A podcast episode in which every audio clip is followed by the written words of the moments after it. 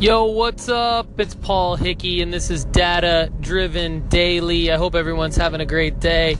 I just wanted to take a minute to uh, rap a little bit about Google AdWords. I've had a lot of people actually ask me, What is Google AdWords? We keep hearing you say Google AdWords this, and Google Analytics that, and Google Webmaster Tools this, and all that. And so let me just break it down for you. There's a lot going on, obviously, with how people get their information.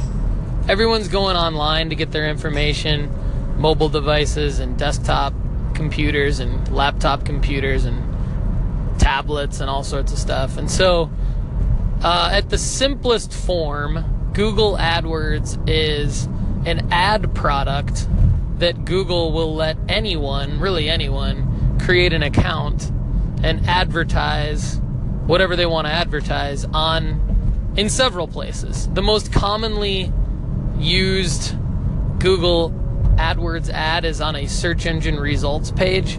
So as the user, you know you would know a Google AdWords ad as a user because you would have made a Google search, probably multiple Google searches in the last 24 to 36 to 48 hours and on the search engine results page, you would have seen usually the top three rankings, depending on what you're searching for, have the word, have the little tiny word ad below them. And that is a Google AdWords contextual search ad, meaning it's just text. There's no design, there's no banner, it's just text. So, contextual search ad, Google AdWords ad. That's what that is. Bing has the exact same equivalent of it if you were to go make a search on bing.com or open up any kind of Microsoft browser and do a search. Your default search engine is either going to be Bing or Yahoo because Bing now owns Yahoo. So Bing has its own Google AdWords sort of copy clone on that search engine. So Bing ads don't cost as much as Google AdWords because uh, Google has more of the search market volume, meaning more people, way more people search on Google than they do on Bing. It's about an 80 20 ish market share.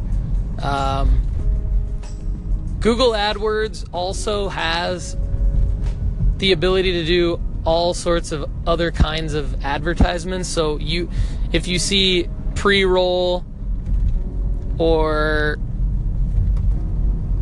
ads on YouTube or like, you know, s- sidebar ads on YouTube or pre roll ads on YouTube, those are placed through the Google AdWords network, which would be your same account if you start an AdWords account, which anybody can do. You can also place you they're called in-stream, they're called YouTube in-stream ads.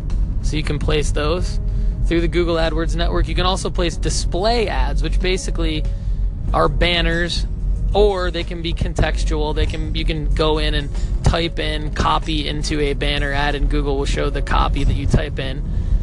Uh, the display ads are the difference between the display ads and and the contextual search ads is really where they show. So the ads I was talking to you about earlier show as part of the search engine results pages. The display ads show on other publisher websites.